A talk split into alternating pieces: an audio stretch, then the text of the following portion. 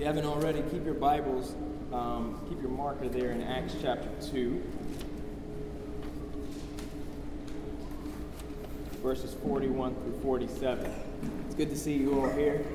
Good to see you guys here early, um, singing out and uh, worshiping God together. Um, it's a blessing. 9:30 is not as bad as I thought it would be. Um, we are in the midst of a discussion that we've been uh, started a few weeks ago on the, the one body, the body of Christ or the church. And uh, we've been talking about what the church is. Uh, we've talked a little bit about what it is and what it's not. Um, we've talked a little bit about the differences, distinctions between the local and the universal church. Um, and last week we, we, picked, we left off um, starting to discuss what is really the purpose of God's church? What is the purpose of the body? And, uh, and one of the things that Ben said as we finished last week was that the purpose of the body is to build up one another for the glory of God. And so today, what I'd like to do is I'd like to explore that a little bit more in detail. I want to talk to us about how does how is the body of Christ built up. Um, and, and, and as we do this, I want to start by talking about what are some of the challenges um, of building up the body of Christ, particularly in 21st century uh, Brooklyn. Um, what are some of the challenges that come with that? Why is it necessary that we become a part of the body and build up the body of Christ? And, and, and then finally, we'll talk about what are some of the functions that the Bible gives us for, for the church? What are the functions of the church uh, uh, that God has designed to build up his body?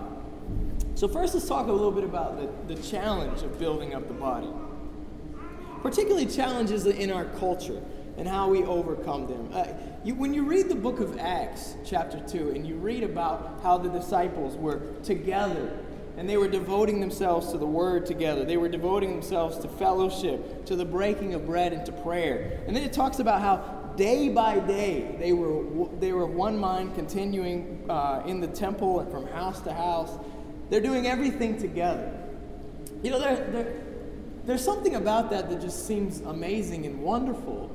There's also something about that that just seems a little bit unrealistic for us, I think, particularly today. Uh, one of the things that is challenging about this is that uh, we live in the land of the free and the home of the lonely. Um, really, New York City is, is, is one of the most densely populated city. It is the most densely populated city in America. Um, but still one of the loneliest cities in America. Um, and, and, and while we are all desperately in need of community, it's, it's still not very easy to find real fellowship, real intimate relationships uh, with people that we could consider uh, family. We live in the land of the free, which, among other things, often means free from real community. Uh, and New York City is no exception to that. Uh, it's also true that in America we kind of glorify the, this, this independent life. Um, musicians and rappers write songs about the beauty of being I N D E P E N D E N T. Do you know what that means, right? Um, from a young age, we're kind of inundated with messages that tell us that the independent life is really the best life. And, and there's many things within our own society that work against developing this kind of real community, this real fellowship that the Bible describes. Um, for one thing, you think about technological developments uh, over, the, over the past few years. Innovations in technology have made our world smaller. You know, we're, we're, we're a more mobile society. And today you can call or send messages to people all around, instantly, all around the world. Makes it easier to stay in touch with people, but it also brings some, it also, it also makes it more difficult for us to develop real relationships. In an increasingly mobile society, uh, very, very few of our friends and our loved ones are actually fully present in our lives. If you know what I mean by that. Um, we get their words or their images, but often not their full selves. And media even gives us the illusion, I think, sometimes, that we may have a stronger community with people that we really don't even know at all. Uh, there's a, just a few years ago, there was an article that was ran in the New York Times um, about a blogger who had survived a plane crash in Arizona. And after the, after the plane crash, um, people that had read her blog from all over all over the states were sending her gifts, like extraordinary gifts. And so the the, the Times was, was, was writing an article going back and talking to these people, like, why are they being so generous towards her, somebody that they don't really know? And, and, and the readers told the Times that they actually saw little distinction between online friends and real friends. They saw very little distinction. The problem with that, though, is that, that when you're talking with somebody online or you're, you're in a virtual relationship, it's really hard to see the full self. And that Times also interviewed the sister of the lady who passed away, and or didn't pass away, but she crashed in the in the plane. And and the sister actually admitted that the bloggers' relationships were not nearly as positive or perfect as they appeared online, but mentioned that she just chose to focus on the positive. And I think that's one of the problems. You see, while the relationship with her sister was a real relationship, the relationship with her, with her, the people who read her blog, uh, was more an illusion of intimacy than any sort of reality. Uh, another thing that is, is troubling, or, or at least difficult for us, is that um, technology has really divided our world into, into customizable parts. Um, if you go to the New York Times today and you read the news, you know, you can go and you can read, you'll find articles on gun violence or the march, uh, the, the March of Our Lives gun protest, um, you'll find you'll find some discussions about the possible war with North Korea. You'll find stuff on Trump's relationship with Russia. You'll also find articles on how the Black Panther is becoming the highest grossing uh, superhero movie in, in the United States. You'll find even things like, uh, Are you really in love if it's not on Instagram? You know, you can find pretty much anything you want at a time. The interesting thing about this, though, is I can go to the Times and pick and learn about only the things that I really want to know. We can kind of pick and choose what we want to be informed about. And so, and, and, and there's nothing that's going to force you to give any sustained attention to any one thing. Uh, in fact, even in music, you no longer have to buy an album. You can just pick and choose the songs that you'd really like that interest you. And so technology has made it much easier, I think, to simply think about the things that interest me. To simply think of ourselves, we tend to think less and less of ourselves as less and less of ourselves as members of a community and more and more as simply just individuals. Whereas most ancient cultures much, were much more focused on value, the value of relationships, families, clans, tribes, and that was even prized over individual needs. In our society today, we act first and foremost as individual consumers, focusing on what our needs are. Our needs run supreme. And so if they're not being met, then we go elsewhere. We go somewhere else. If this site's not giving me what I want in news, I'll just go somewhere else and get, get it somewhere else. And the same is true with religion. I mean, think about it. Why go to church when you can just live stream the church, the, the, your favorite preacher or pastor online? You know, why, why, uh, why go to church and sing some songs that maybe you don't even enjoy singing when you can just pick and choose your favorite worship songs on the internet and just sing them at home? Um, why go to a church where you may you may be struggling or be you know a church where, where there may be problems when you can just be at home and live on your own and, and not have to deal with other people's problems? It, increasingly, we think more and more that way in our society. I'll say this too. I think this is even more unique to, to New York, um, at least in America. Um, another thing that makes it challenging is just that we are a city of labor. It's really hard to be day by day with Christians because people are working so much. We're working so much in our society. The average work week worldwide is about 34 hours. And actually, the average work week in the US is about 34 hours. But interestingly, in New York, the average work week is 42 and a half hours plus an over six hour commute. So that's another 15 hours uh, uh, in New York where, where people, are, people are at work or commuting to and from work. And actually, um, studies have actually shown, studies have been done that have shown that um, couples in which a partner, one partner commutes more than 45 minutes each day uh, to work, they're actually 40% more likely to divorce. Now, why is that? Well, the truth is, it's just much more difficult to have an intimate community when you're apart all. Now, having said all that, that, that talks about why it's challenging. Nonetheless, the Bible tells us that as Christians, we really do need to be day by day together in community, encouraging one another and helping one another. So I want to talk for a moment then about why it's so important that we get this and why it's so important that as a church we develop this intimate community that God has intended for us. The Bible tells us from the very beginning that it's not good that man should be alone. And obviously throughout history we recognize this problem. Even, even today in, in, in our society, we are recognizing more and more of this problem. There are many different, uh, if you go online and you check out Meetup, um, you can find all kinds of meetup groups that seek to connect lonely New Yorkers with a community of people, right?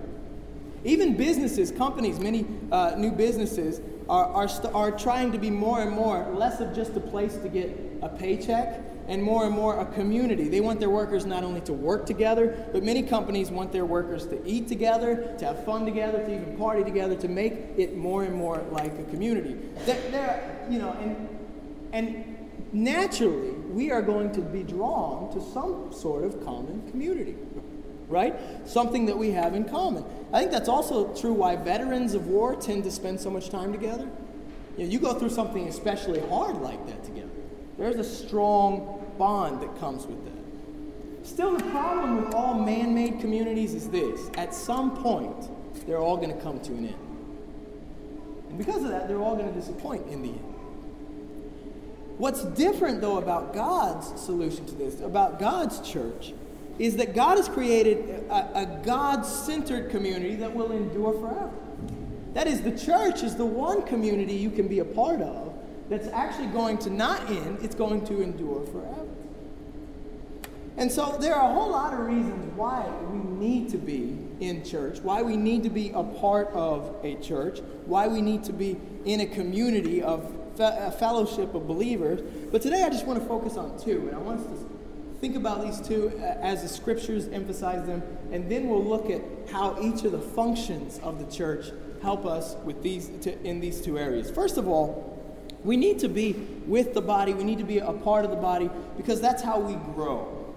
Do you remember in Ephesians 2? Hold your marker in Acts 2, we'll come back there. But in Ephesians chapter 2, we read in verse 19 what God is doing through Jesus Christ. In Ephesians 2 and verse 19, the Bible says, Paul says there, that you are no longer strangers and aliens, but you are fellow citizens with the saints and are, God's, are of God's household, God's family, having been built on the foundation of the apostles and prophets Christ Jesus being the cornerstone, in whom the whole building, being fitted together, is growing into a holy temple in the Lord, in whom you are also being built together into a dwelling of God in the Spirit. Do you see what he's emphasizing there? If you want to grow up in Christ, it happens together. Did you notice we're being fitted together and growing into a holy temple? We are being built together into a dwelling of God in the Spirit. The Bible emphasizes that if we want to grow up in Christ, growth as God intends it happens in the body, not apart from it. Chapter 4, in verses 15 through 16, we saw he says to speak the truth in love. We are to grow up in all aspects into him who is the head, even Christ, from whom the whole body, being fitted and held together by what every joint supplies according to the proper working of each individual part, causes the growth of the body for the building up of itself in love. Do you see it again? There again, speaking the truth. We are to grow up in all aspects. How? Being fitted and held together by what every joint supplies. Again, the emphasis here is that growth comes in the body, not apart from the body. 1 Peter 2 and verse 5, uh, he describes us, Peter describes us as living stones. Well, when does a stone have purpose? When it's connected with other stones. One individual stone doesn't accomplish a lot, but stones that are connected and built upon each other and fitted together can, accom- can build a great building or a great temple. In the same way, we are living being built together, fitted together to become a temple of God. 1 Corinthians chapter 12 and verse 21 talks about the eye cannot say to the hand, I don't need you. I think sometimes we think that, don't we? We think, I don't need other Christians. I can do this on my own. I can grow on my own. But the truth is that we all need each other. We all, we all need each other in order to grow into a holy temple of God. And you may feel like you don't really need to be a part of the body or you don't really need to be connected to the body. You may feel like you you know, really all I need to do is just go to church maybe once a week or, you know, show up on Sunday or something like that. But the truth is that God has designed us in such a way that we grow through community, that we grow through fellowship with one another. And with this, the writer of Proverbs agrees. Proverbs 18 and verse 1, he says, He who isolates himself seeks his own desire, and he quarrels against all sound wisdom. Do you see what the see what the writer of Proverbs is saying? Wisdom says, I cannot grow, I cannot become all that God wants me to be all on my own. We need to be together. So, being in community, being in, a part of the church is the way that you will grow. But secondly, it's also the way that you will serve, it's the way that you will minister.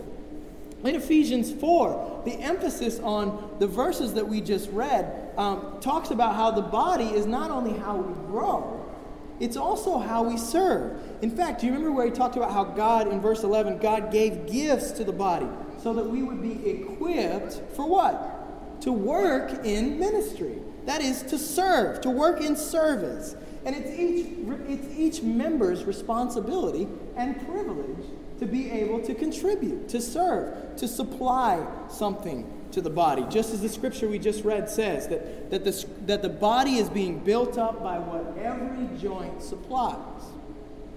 Now, you see, in Scripture, this is giving us a very much a radically different approach to church than what we see in our culture today. Uh, think again about how, how most people decide about what church they're going to be a part of. We choose the church that most fits me, the church that, uh, the, the church that gives me what I need or what I want, the church that best suits my needs. In fact, that's what often is encouraged. Just find the church that is best for you, the church that will best suit your needs. But the scriptures actually teach us that the, that, that the church is not about primarily about taking. It's about giving. It's not primarily about what can i get out of it. It's about what can i offer? What can i give? What can i supply so that the body of christ is being built up? And let me just say you may think that you don't have much to offer but the scriptures tell us otherwise. 1 corinthians chapter 12 in verse 14 he, Paul says in, in, in chapter 12 and verse 14, the body is not one member, but many. And if the foot says, because I'm not a hand, I'm not a part of the body, it's not for this reason any the less a part of the body. If the ear says, because I'm not an eye, am I not a part of the body? It's not for this reason any less a part of the body. If the whole body were an eye, where would the hearing be? If the whole were hearing, where would the sense of smell be? But now God has placed the members, each one of them, in the body just as He desired. If we were all one member, where would the body be? But now there are many members, but one body. And the eye can't say to the hand, I have no need of you, or again, the head to the feet, I have no need of you. On the contrary, it's much truer that the members of the body which seem to be weak are necessary, and those members of the body which seem less honorable are actually become much more honorable, much more presentable. Whereas our presentable members have no need of it. God has so composed the body, giving more abundant honor to the member which lacked, so that there may be no division in the body. Do you see what he's saying here? You see the emphasis that he's giving? God has created the body in such a way that even the members that may seem more important really aren't more important. Uh, just to illustrate this, which members of your body did you spend the most time preparing in order to come here today? This doesn't work for all of you, but it does work for some of you. It doesn't work for you, Cliff. Um, but uh, doesn't work for me either. But some of us, w- when we prepare to come together, one of the things that we give a lot of attention to is our hair. Let me ask you this though: Is your hair? Your hair is a very presentable part of your body, right? But is it the most important part of your body? Could you live without your hair? Some of you are, right? Some of us live without hair. The hair may be more presentable, but that doesn't make it more important. In the same way, God has composed the body, spiritually speaking, so that sometimes you may say, well, this gift is so important. What that person's doing, that's really what matters. But actually, God has created the body in such a way that oftentimes the gifts that are less evident or less recognized are actually just as vital or even more vital than what's, what, what is easily seen, what is presentable. That is to say that God has made the body in such a way that every one of us has something to offer. Uh, one early Christian wrote this, and I think this is helpful. When we live our lives in isolation, what we have is unavailable, and what we lack is unobtainable. That's a really good summary of why it's important for us to be a part of the church. Why it's important for us to be a part of this community that God has created. If you're, if you're isolated, what you lack is unobtainable. You can't grow all by yourself. If you're isolated, what you have is unavailable. You can't use the good things that God has given you to serve one another. So, with that in mind, let's spend the last few minutes here um, talking about the functions that God has given to His church. What are these functions that God has given to His church? How is the church supposed to build up the body? How is the body going to be built up? And for me, there's no better place to begin here than the passage that Richard read in Acts chapter 2, when the church began. When the early church in Jerusalem was begun, in Acts chapter 2, we learned that they weren't just added to the body, they began to build up the body. Look at Acts chapter 2 and verse 42, where Luke writes that they were continually devoting themselves to the apostles' teaching, to fellowship, to the breaking of bread, and to prayer. And everybody kept feeling a sense of awe. Many wonders and signs were taking place with the apostles. And all who had believed were together, and they had all things in common. And they began selling their property and possessions and were sharing them all as anyone might have need. Day by day, continuing one mind in the temple, they were breaking bread from house to house and they were taking their meals together with gladness and sincerity of heart, praising God and having favor with all the people. And the Lord was adding to their number day by day those who were being saved. What do you see in the early church? What do you see in this new group of believers who have now just been baptized into Christ and are beginning their new walk with Christ? You see them devoting themselves to the Word, devoting themselves to the apostles' teaching. Why would that be so important? Well, think about this. They realized that becoming a disciple didn't end at baptism, that was just the beginning.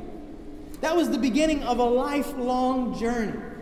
They had, they, had, they had much to learn about God the Father and about Jesus. In fact, if you were there on the day of Pentecost and were to ask some of those brand new Christians about what did Jesus teach about this or what did Jesus say about that, do you think they'd be able to answer all those questions? They knew that they had much to learn about who Jesus was, what it is he wanted from them. And so they devoted themselves to the scriptures. They knew that that was how they would grow up more and more into the image of God, into his likeness. And so they devoted themselves to the apostles' teaching, they devoted themselves to the teachings of Jesus, they devoted themselves to learning the teachings of the apostles and the, and the Old Testament scriptures. I want us to think about this. If we're going to be a church that is, that is built upon the foundation where Jesus is head, where Jesus is cornerstone, then we, we must be a church that's devoted to the Word together. We must be a church that's in the Word together, where we're spending time uh, learning the Scriptures together, discussing what we see about Jesus and what it is that Jesus wants from us, and how it should be changing us. We're not just we're not just learning to know; we're learning to change and to grow and become more and more like God. And the truth is, you can learn a lot about God on your own, but you'll learn more in a community.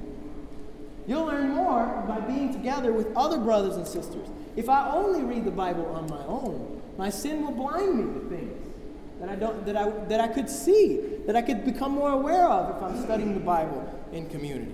Notice too here that there's also a devotion to prayer. And if you read if you read throughout the book of Acts, there's probably nothing that's more emphasized that fuels the growth of the early church than prayer. The Christians are often gathering together and they're praying together. Why is that? Well, prayer is how we stay connected to that. Prayer is how we stay connected to God and to Christ. It's how we keep growing up into Him. It's how we keep our eyes fixed on Him. It's how we keep our minds renewed. It's how we keep our, our hearts set on the things of Christ. It's also, though, how we help each other. In fact, you'll see in the early church in Jerusalem, you'll see them gathering together to pray for one another.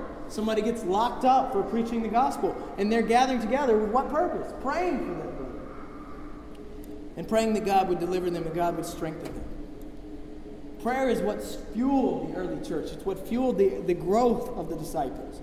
Now, I want to say this.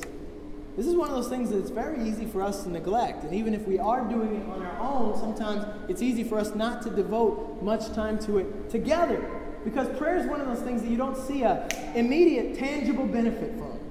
At least not always.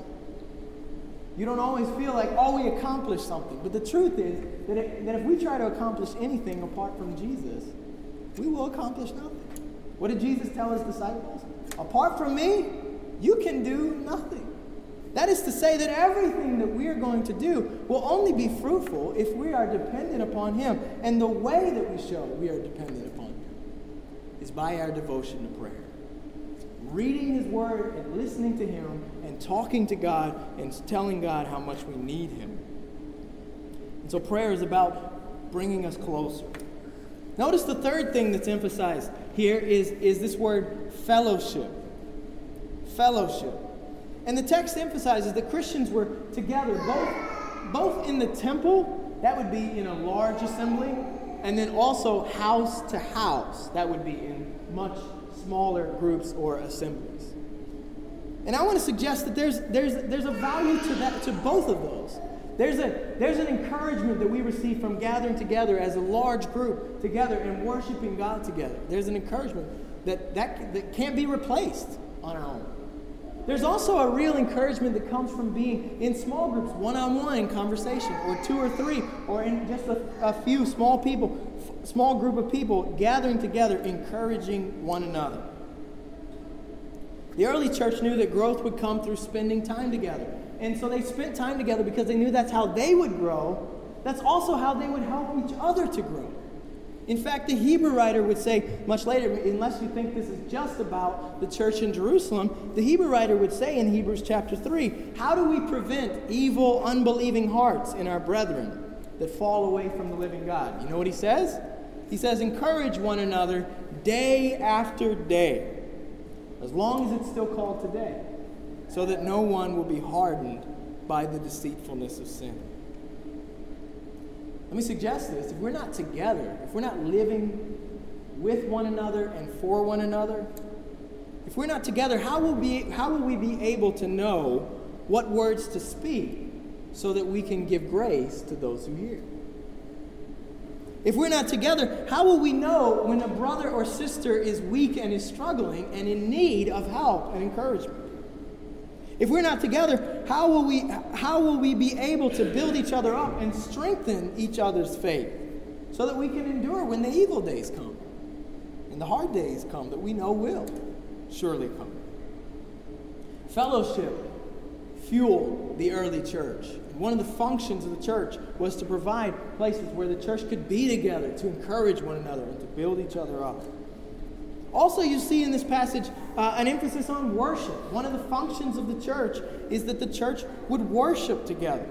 Uh, you see that in verse 42, where they're devoting themselves not just to the apostles' teaching and to fellowship, but also to the breaking of bread. There, I think, clearly a, a reference to the Lord's Supper. They're gathering together to, to, to break bread together so that they can remember the Lord's death. Why do we come together on the first day of the week, each week? It's to renew our minds with the truth that Jesus died for us on the cross, that he died for our sins, that he was buried, and that he was raised. And in the same way, God can raise us up and, and, and, and make us alive through Christ Jesus. Teach us how to live and how to walk in him. Worship is how we build one another up. I won't spend a lot more time on this. Ben talked a good bit about this last, last week, but in 1 Corinthians 14, the purpose of worship is to build up the body. Paul emphasizes over and over again that everything that's done together is meant to be edifying to one another. And so, worship is not just about me growing, it's also about me serving my brothers and sisters. It's about how I minister to one another. And we come together to praise God together to, so that we can lift up each other's spirits, so that we can strengthen each other's faith, so that we can refocus our lives, our minds, our hearts on Jesus Christ and on God. We come together to praise and adore God, and as we do that, we undergo a radical decentering of ourselves and a radical recentering of God on the throne of our hearts. That's what worship is really about. As I go through my week, I can, I can easily get distracted, and other things can creep onto the throne of my heart, and we come back together and we worship on our own, and also as a community. It, it takes my other desires off the throne and puts God back on the rightful place, the throne of our hearts. Uh, in Ephesians chapter 5 and verse 19, we're coming to this text in our Bible class he talks about how one of the things that that is walk, how we know that we're filled with the Spirit is that we're speaking to one another in psalms and hymns and spiritual songs. We're singing and making melody with our hearts to the Lord. Notice that when we sing, we're singing to God, but we're also singing to one another. That is, we're also here to, to build each other up and to help one another, to strengthen one another, to encourage each other, to, to remain faithful, to worship God, to seek Him, and to do His will. Another function of the church is, is training and equipping. You see that we've seen that in Ephesians 4 already, but remember back even the Great Commission. What did Jesus say? Go make disciples. How? Baptizing them and teaching them to observe all that I commanded. I love the fact that he says, teaching them to observe.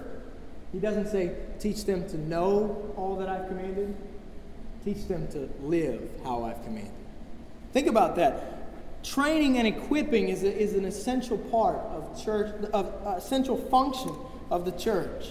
That is, we come together to equip one another. And discipleship is really about helping each other, not just to know what God wants, but also to become what God wants. Remember what Jesus said? Everyone, when he's fully trained, will become like his teacher, will become like his master. Why do we come together? Why do we spend time uh, together as a church? It's so that we might train and equip one another, so that we may be able to minister and become more and more like Jesus. A sixth function of the church I mentioned here is, is, is ministry.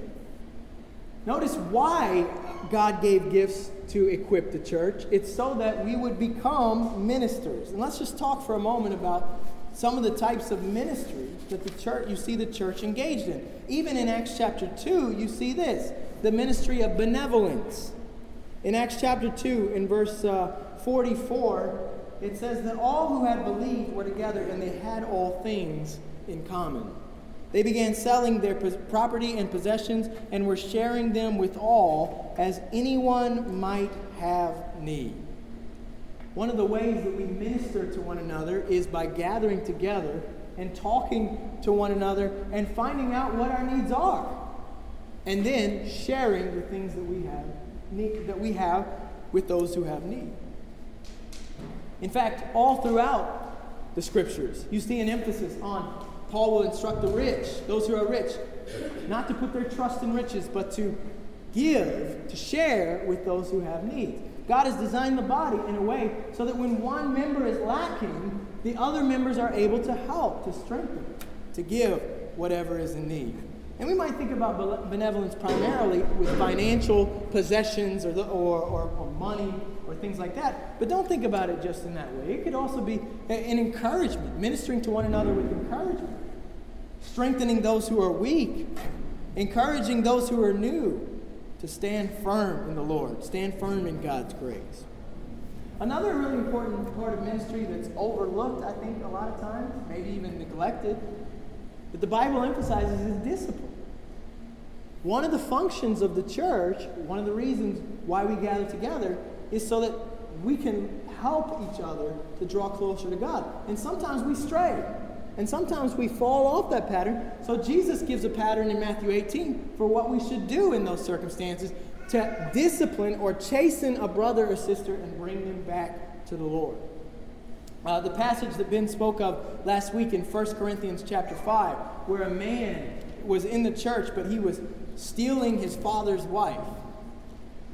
And what did Paul tell the church at Corinth that they needed to do about that? He told them that they needed to deliver him to Satan. That is, that they needed to deliver him and put him out of the church. Now, why is that?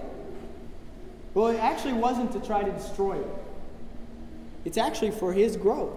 They're actually doing that as a ministry to him, to try to save him. Because here's a man who is deliberately violating one of the commands of God. He's deliberately disobeying what the scriptures teach. God says the church needs to act to take discipline so that that man will be brought back, just as the Lord loves those whom he chastens. So also his church, if we love one another, we will chasten one another.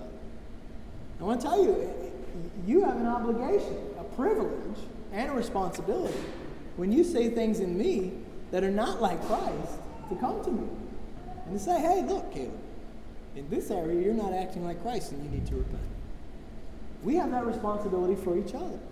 It's one of the ways that we minister to each other by, by encouraging one another and admonishing and sometimes even correcting and rebuking one another so that we may continue to grow closer and closer to God.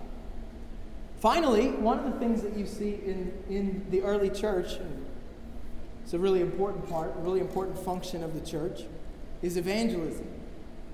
Uh, one place that emphasizes this is in Acts chapter 11. In fact, even in Acts 2, you see that as they were gathering together, and as they were in the Word, and as they were in prayer, and as they were worshiping, and as they're sharing, what was God doing? He was adding to their number. And that's actually the pattern that you see all throughout the book of Acts. In Acts chapter 11, when the church at Antioch begins, note that when it reaches the ears of the church of Jerus- at Jerusalem, they send Barnabas off to Antioch.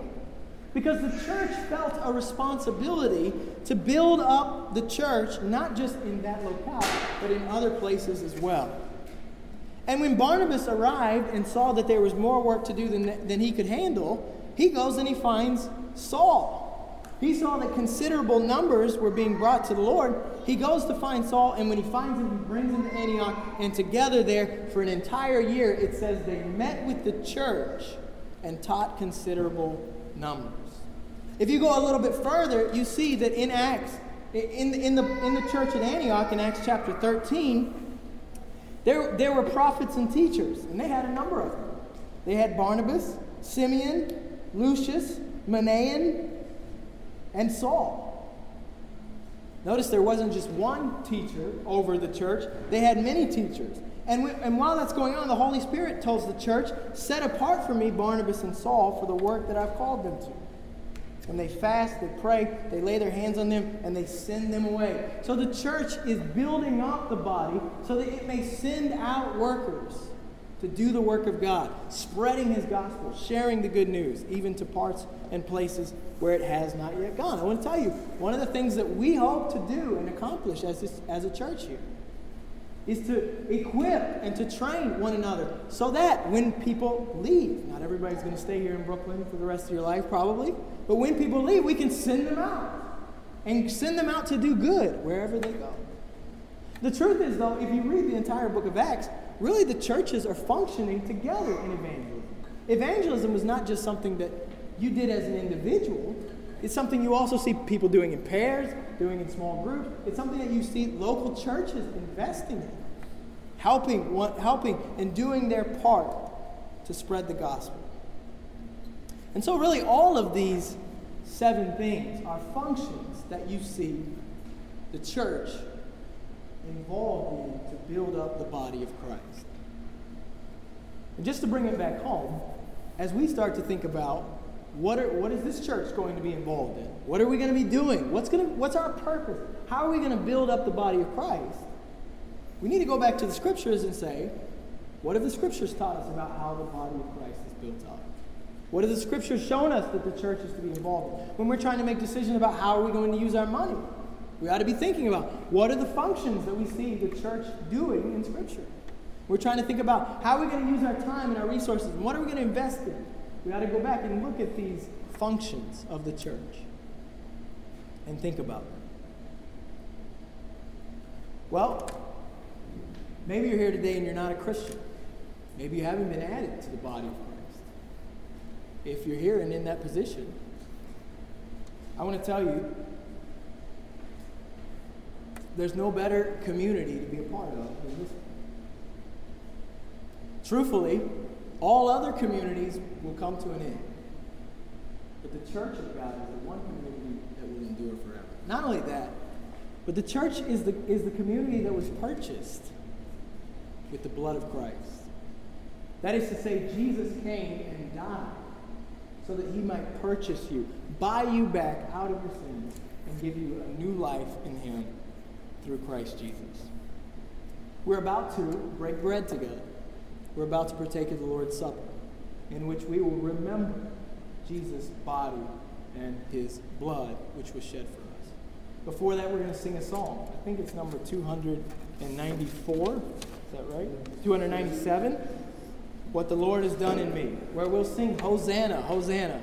Interestingly, Hosanna is what they shouted on Palm Sunday Jesus came into Jerusalem. Hosanna, Lord, save us, we pray.